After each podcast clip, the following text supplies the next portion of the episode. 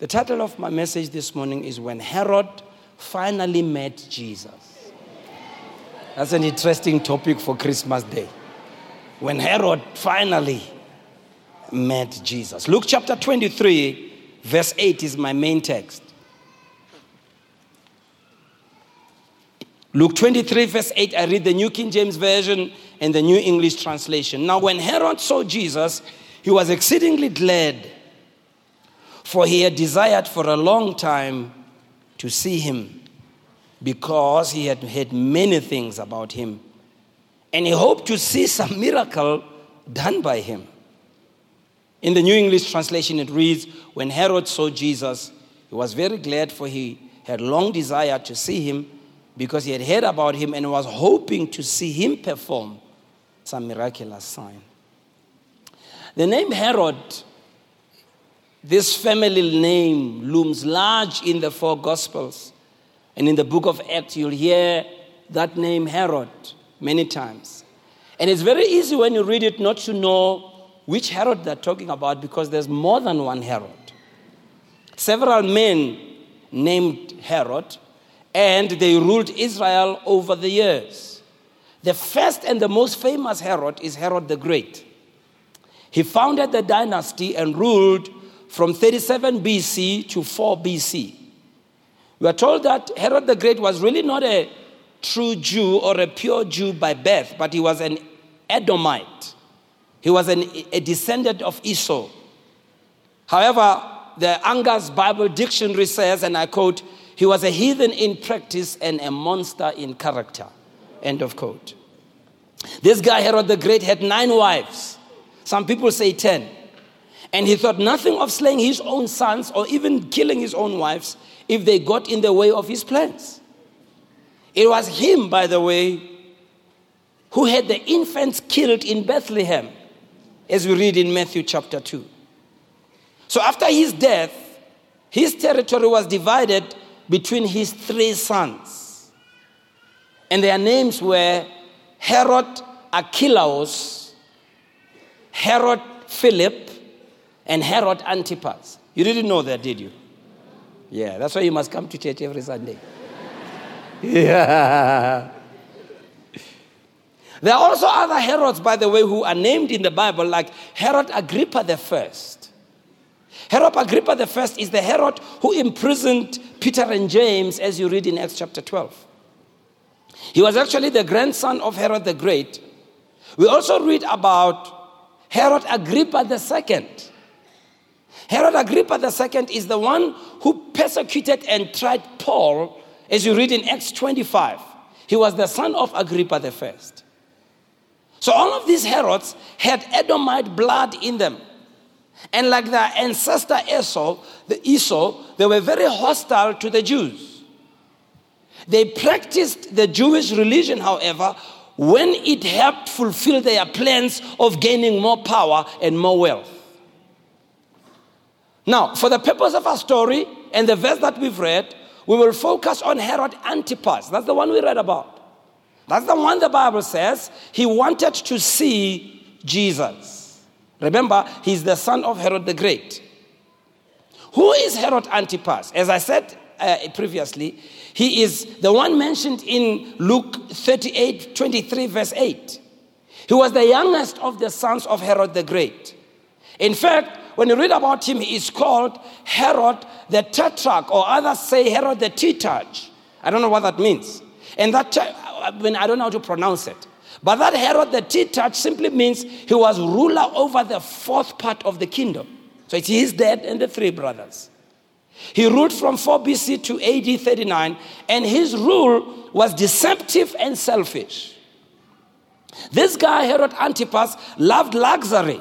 He was very ambitious to become a great leader.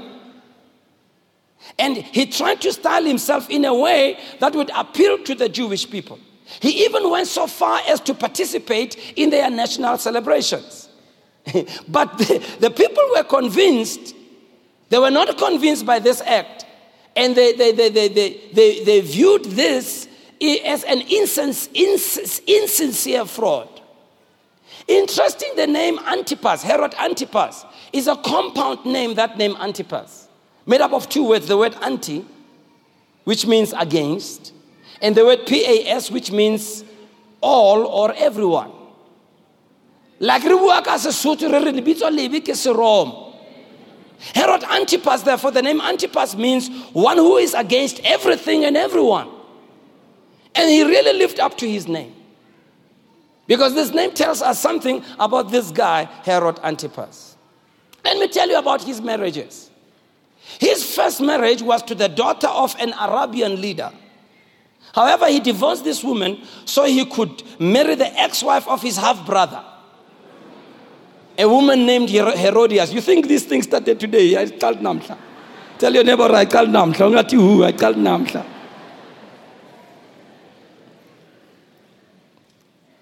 Now, taking the ex wife of one's bro- brother was not uncommon in those days. But Herodias was also the daughter of his half brother, Aristobulus. So, in Roman law, because this guy was a Roman, marriage to one's niece was permitted. But marriage to a woman who was both your sister in law and your niece was very unusual.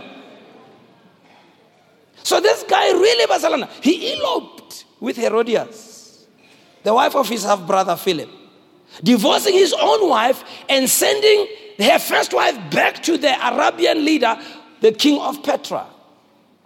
So this unusual marriage to Herodias obviously drew attention and criticism from John the Baptist. Now you'll understand. In Matthew 14, we hear John the Baptist telling Herod, when you read in Matthew 14, verse 4, he says, It's against God's law for you to marry her.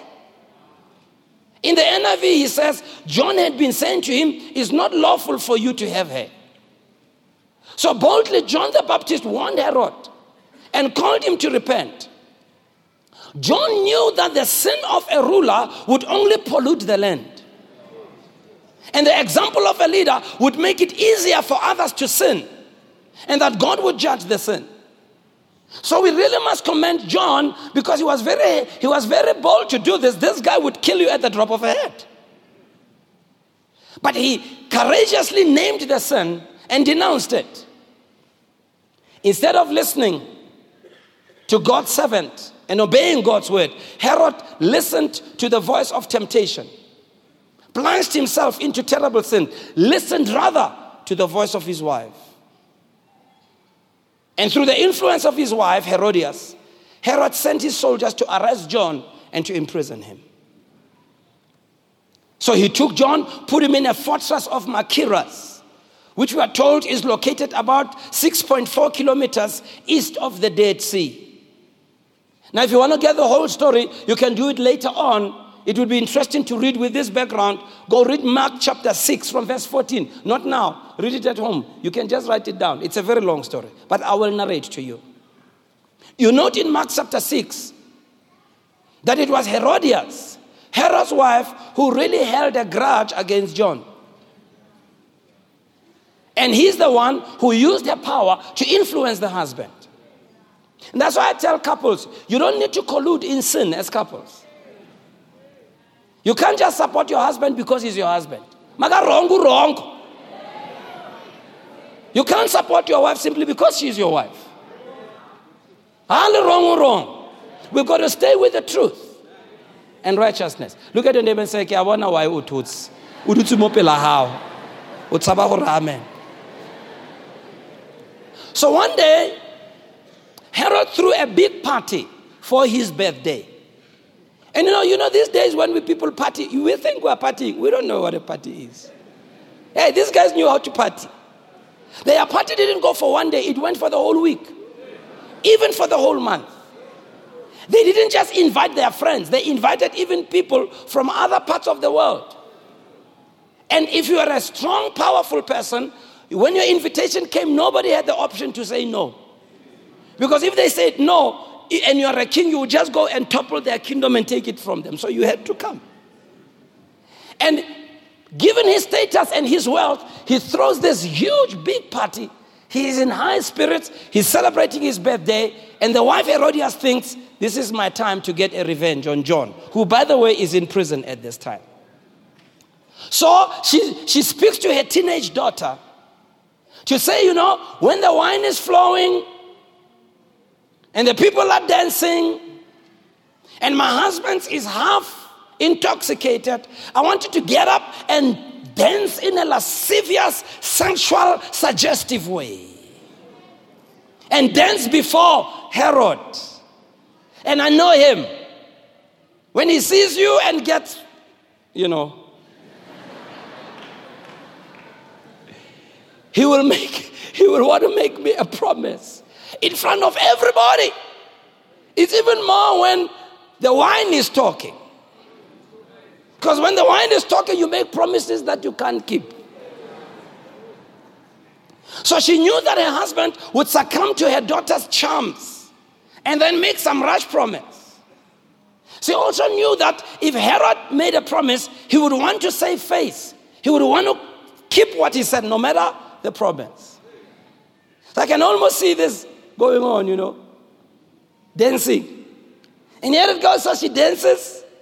And Herod, half intoxicated, says to her, Whatever you want, I'll give to you. And so she goes and says to the mom, Did you hear, mom? And mom says, Yeah. Uh, tell him that we want the head of John the Baptist. And so she goes back and says publicly, I want the head of John the Baptist. And Herod looks at Herodias, says, Hey, listen to what your daughter says. Ha, angithi uye wamthembisa. And futhi mawungithanda. You know how it goes. How while it so, am I not talking about what you don't know? And so finally, he gets John the Baptist beheaded, and they deliver John the Baptist's head on a platter. He's beheaded him. But then later on, he, he starts hearing rumors about someone who was doing mighty works just like John the Baptist. And you know, he doesn't know what to do because he thinks, hey, this guy has risen from the dead. When he hears these marvelous works, he's not sure what's going on. But then later on, he starts hearing that another name. Don't know, it's there's a guy, we think his name is Jesus Christ. So his conscience begins troubling him. And he is in so much trouble that his wife and his friends couldn't console him. Because you see, the voice of conscience is a powerful voice. And it can be the voice that God uses to talk to you. And if I may advise you, when God speaks to you and your conscience bothers you, don't wait what other people think. Herod, instead of listening to his conscience, he then also determines to kill Jesus, just like he killed John. And it's in Luke 13 now where we read some Pharisees, which were in the same plot as him. They come to Jesus and they, they warn him. They say, That guy wants to kill you. So they're in the plot with Herod, but you know, they're acting like, you know, they're on his side. When Jesus hears it in verse 31 of Luke 13, he says, At that time, some Pharisees came to Jesus and said to him, Leave this place and go somewhere else. Herod wants to kill you. Then Jesus replies, Go tell that fox. I will drive out demons and heal people today and tomorrow, and on the third day I will reach my goal. Wow, Jesus. It's been a singaga. See, this is what I like about leaders in Bible days. They were bold. They stood for the truth, even if it cost them their lives.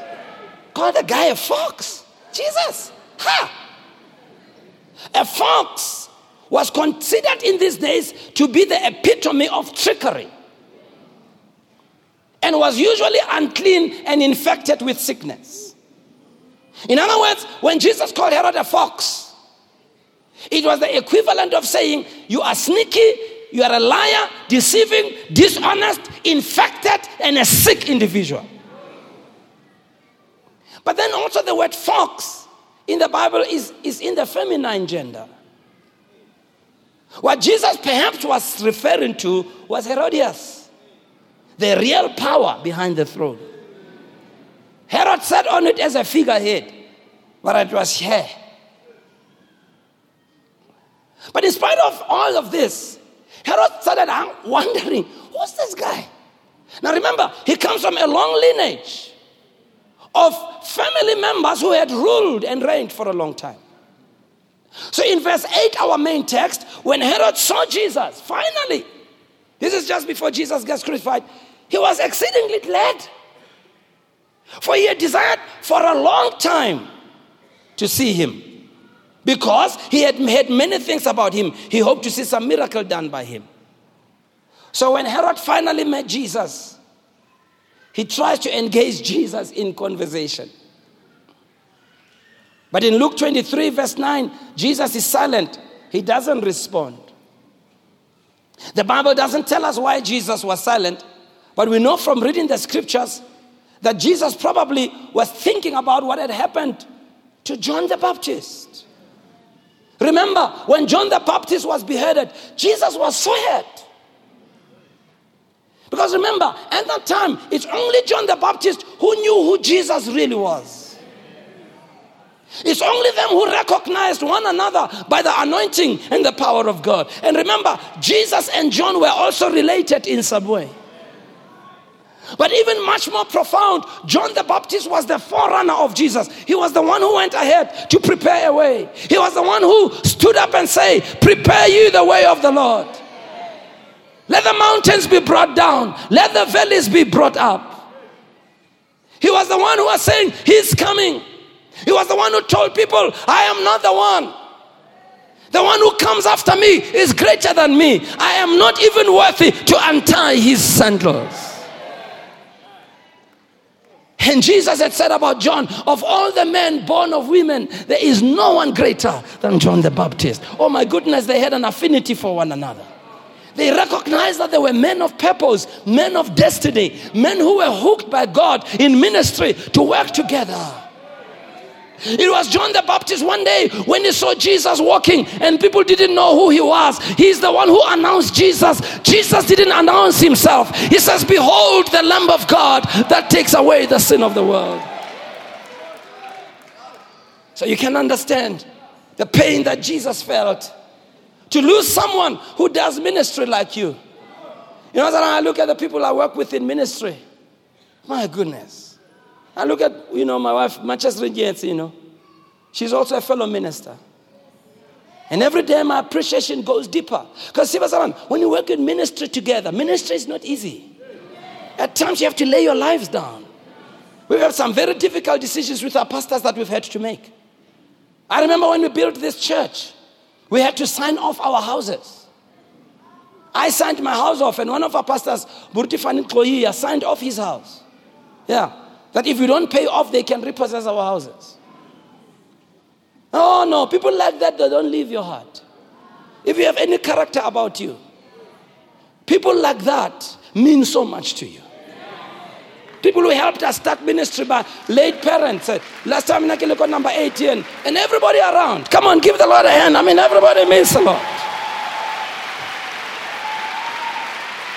So you can understand the pain that Jesus felt. And the Bible says when he heard that John the Baptist had been killed, he went away into the wilderness. I don't know how many of you process your pain. Some of us, when we hear such news, we want to withdraw into a cocoon and just be all alone. This is not a time I want anyone to come for counseling. Serious. This is not a time for you to come and ask me about the strategy for church growth. How? But even when Jesus was out in the wilderness to try and have peace, the people came to him. Yeah. He's a patient, but people are coming to him to act as a doctor. And he becomes a wounded healer. And Jesus, instead of focusing on his pain, the Bible says when he saw the multitude, he was moved with compassion over them. And he began to preach to them and he began to heal them. He began to do signs and wonders, pain and all. Oh, I don't know if you know how that feels to stand on this pulpit to preach the words of life when you are in pain yourself. Jesus. To encourage others when you yourself feel discouraged on the inside. To be a wounded healer. And Jesus preached. Oh, Jesus. But then, as his ministry went on, finally on the last day, Jesus gets to meet this man. So when he's when Herod starts talking to him, Jesus remembers all that. And remembers how evil this guy is. So, so he's asking all these questions, bombarding him with all these questions. He's trying to engage Jesus in conversation. This man who, who has been influenced to kill one of the greatest prophets of all times. Jesus keeps quiet, but you see, Herod is still glad to see Jesus. And it's interesting because the text begins by saying, when Herod saw Jesus. This word saw means to behold, it means to delightfully view. This word speaks of a scrutinizing and an examining look. To look with intensity to examine. In other words, Herod was excited, delighted to finally meet this man he'd been hearing about all these years. To finally meet the miracle worker he had heard so much about. Isn't it amazing? No matter how evil people may be, there's something in them that pulls them towards God. You know, no matter how many wrongs we do, there's just something about God that we find appealing. But then the text says, when he saw Jesus, he was exceeding glad. Very interesting. There are two Greek words that are used there. And what it refers to is extreme excitement or someone who's ecstatic about something. In other words, Barcelona, Herod hyper. He was hyper about having a chance to meet Jesus, that he was almost nearly jumping up and down on the inside. Oh, this tells us how well known Jesus was, how influential he was during his earthly ministry. But then it says Herod was also desirous to see Jesus for a long time because he had heard things of him. It means he had a very strong wish, a strong desire. It's a strong wish and a desire that he had for many years, for a long time, and for many seasons. Why did Herod long to see Jesus? Why? Well, Jesus was a name that Herod's family had heard for many years. He heard about several things. Number one, he heard about the supernatural birth. No one else had been born like that. Jesus had to be born by a virgin. He had to be born different from the way other people are born. Because since the fall of Adam in the Garden of Eden, the Bible says, through the sin of one man, sin entered into all the world, and therefore all sinned. And through the sin of one man, the whole world became sinners. We, don't, we are not sinners because of our actions only, we are sinners because of our nature. And God had to devise a plan to have someone who will be born like Adam had been created before he fell. That is why the Bible calls Jesus the last Adam. He had to be born in the similitude of Adam with a bloodline that has no sin in it. Medical science tells us that children carry on the bloodline of their fathers. A child in the womb develops their own blood system separate from that of the mother, but it comes from the father. So God had to make sure that this one who will be born the blood in their vein doesn't come from a human being. And so God did a surgical implantation, and the word became flesh, and it dwelt in the womb of Mary, and she conceived and became pregnant. Can I hear an amen? I said, Can I hear an amen? That's why the angel told Mary, This holy thing that you will conceive shall be called the Son of God. He shall be called Emmanuel, God with us, for he shall save his people from their sin. Herod had about this. He wanted to see this man. This man who has no sin in him. This man who was conceived supernaturally, born by a virgin. I want to see him. Wow. Herod had heard, secondly, about the attempt of his father, Herod the Great, to kill Jesus when he was a baby. He heard about this baby who somehow had escaped to Egypt and was not murdered. And his father was wanted to kill the child. I mean, how does a whole king come up against a baby? His anger was so fierce that he didn't kill one child, he killed all the children from the age of two down. And the Bible says there was a cry in Ramah that night. People cried for their children because Herod heard there's another king who's coming, whose kingdom shall be no end. And the government of God shall be upon his shoulders. He shall be called Emmanuel, God with us. He shall be called Wonderful, Counselor, Mighty God, Everlasting Father. It says, and of the increase of his government, there shall be no end. He didn't want that. He was a man who wanted power. He said, I've got to kill this child. Oh, Herod Antipas had heard about that. Wanted to meet this guy. He'd heard about the parents slipping into Egypt, waiting for the right moment to come back. He'd heard about the ministry of this man when he touched the nation and how the whole nation came to a standstill, listening to his sermons, listening to his preaching, coming under the power of healing and delivering power. This man who was transformed by the power of the Holy Ghost. One who was born in a poor family who worked as a carpenter, but when the Spirit came upon him, he was turned into another man.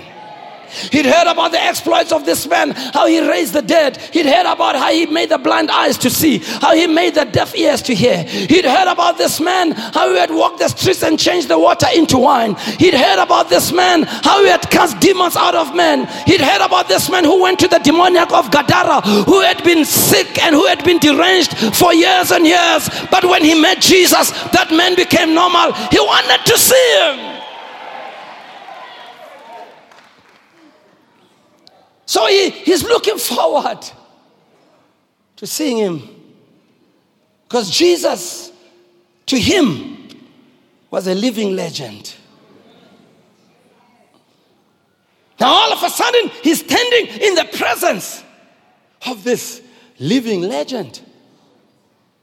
Unfortunately, his encounter with Christ did not change his life. Because Herod much as he met Jesus, he wanted Jesus to perform miracles on demand. He thought it was DSTV where you can get a movie on demand.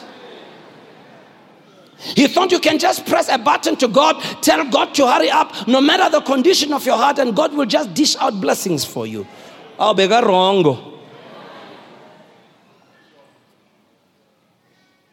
And with all the large number of questions he posed, Jesus just kept his mouth shut.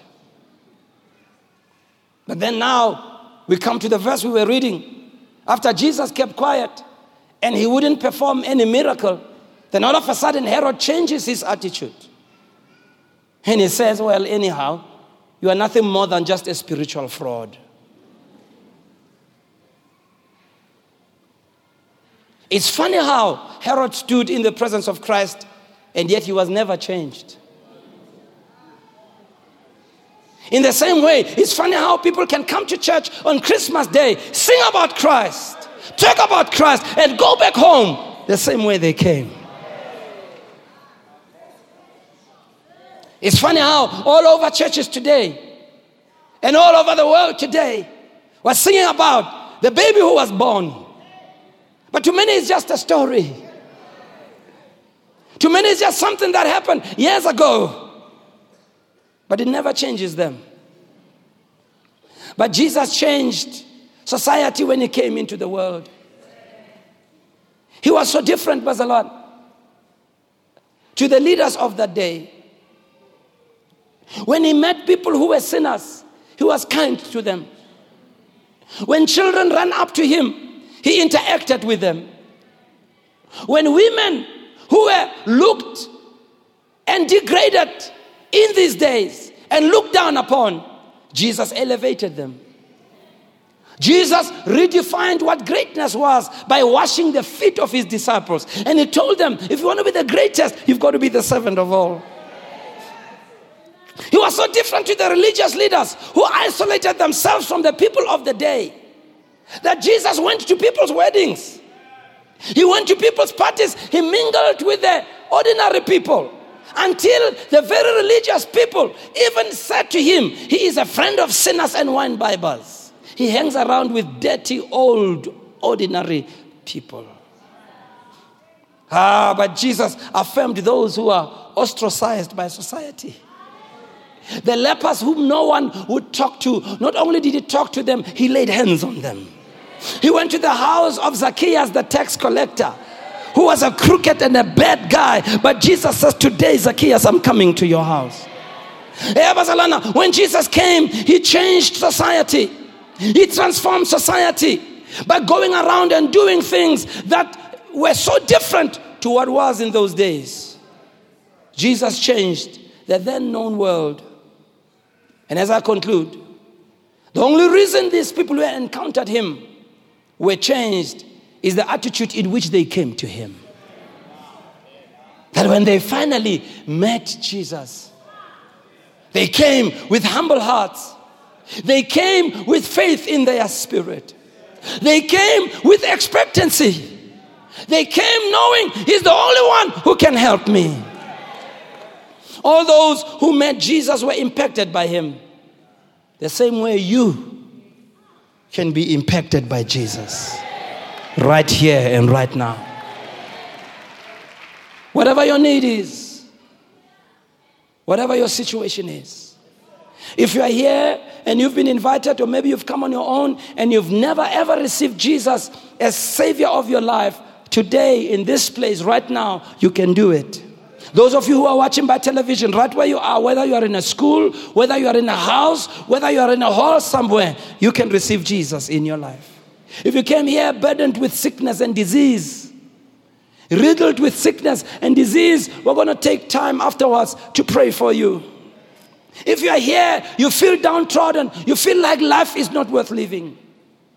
You feel like your life is going on a downward spiral and there's nothing that is there to pull it back into order again. Jesus is able to do something in your life. The only way is for you to come to Him. Not like Herod did, but to come to Him with a humble heart. To come to Him like blind Bartimaeus. Jesus, Son of David. Have mercy on me. Have mercy on me. Come to him. Like the woman with the issue of blood who pushed away and said, Even if he doesn't come my way, I'm going to go his way. Come to him like Jairus. Even if you're hiding and you don't want your friends to see him. Then when you come to him and say, Lord, my daughter is lying at the point of death. Come and lay your hand on her. She shall live. That's why we've gathered here today to remember his birth more than 2,000 years ago. To remember how this baby who came into the world changed the destiny of this world and the direction of this world altogether. And today, your life can be changed. Your life can go a different direction if only you will take the initiative to say, Jesus Christ, would you come into my heart? Would you come into my life? My life is not going in the right way. I'm asking you to come into my heart to make me a child of God. Change me, Jesus. I'm not happy with what I see. I'm not happy with the direction of my life. I've tried in my own strength, but I've failed. But I know when you come into my heart, you'll make me a different person. Bow your heads, everybody, and close your eyes. If you could remain standing, please, if possible, all right? Just remain standing, everybody. Thank you, Lord Jesus. Our heads bowed, our eyes closed, please. All over this place. All over this place, please. If you say, please pray for me. my life is not right before God. I want to invite Jesus Christ into my heart. I've heard today He changes lives. I'm not happy with the way my life is going. It's not pleasing to God. But I want to come to God just as I am. Please pray for me. Would you raise your hand if that is you and you need the prayer? Just raise your hand right where you stand. Thank you so much. Raise it high, raise it high, raise it high. All over this place. Thank you so much. See, this is what it this is about. It's about the love of God. For God so loved the world that he gave his only begotten son. That whosoever believes in him should not perish but have everlasting life. This is what this day is about. It's about a God who loved you and gave his son to die for you. May I ask all the people who raise their hands, I want to pray for you. Would you please just come from where you are standing? There's many of you. Just come from where you are standing and make your way to the front. And as you come,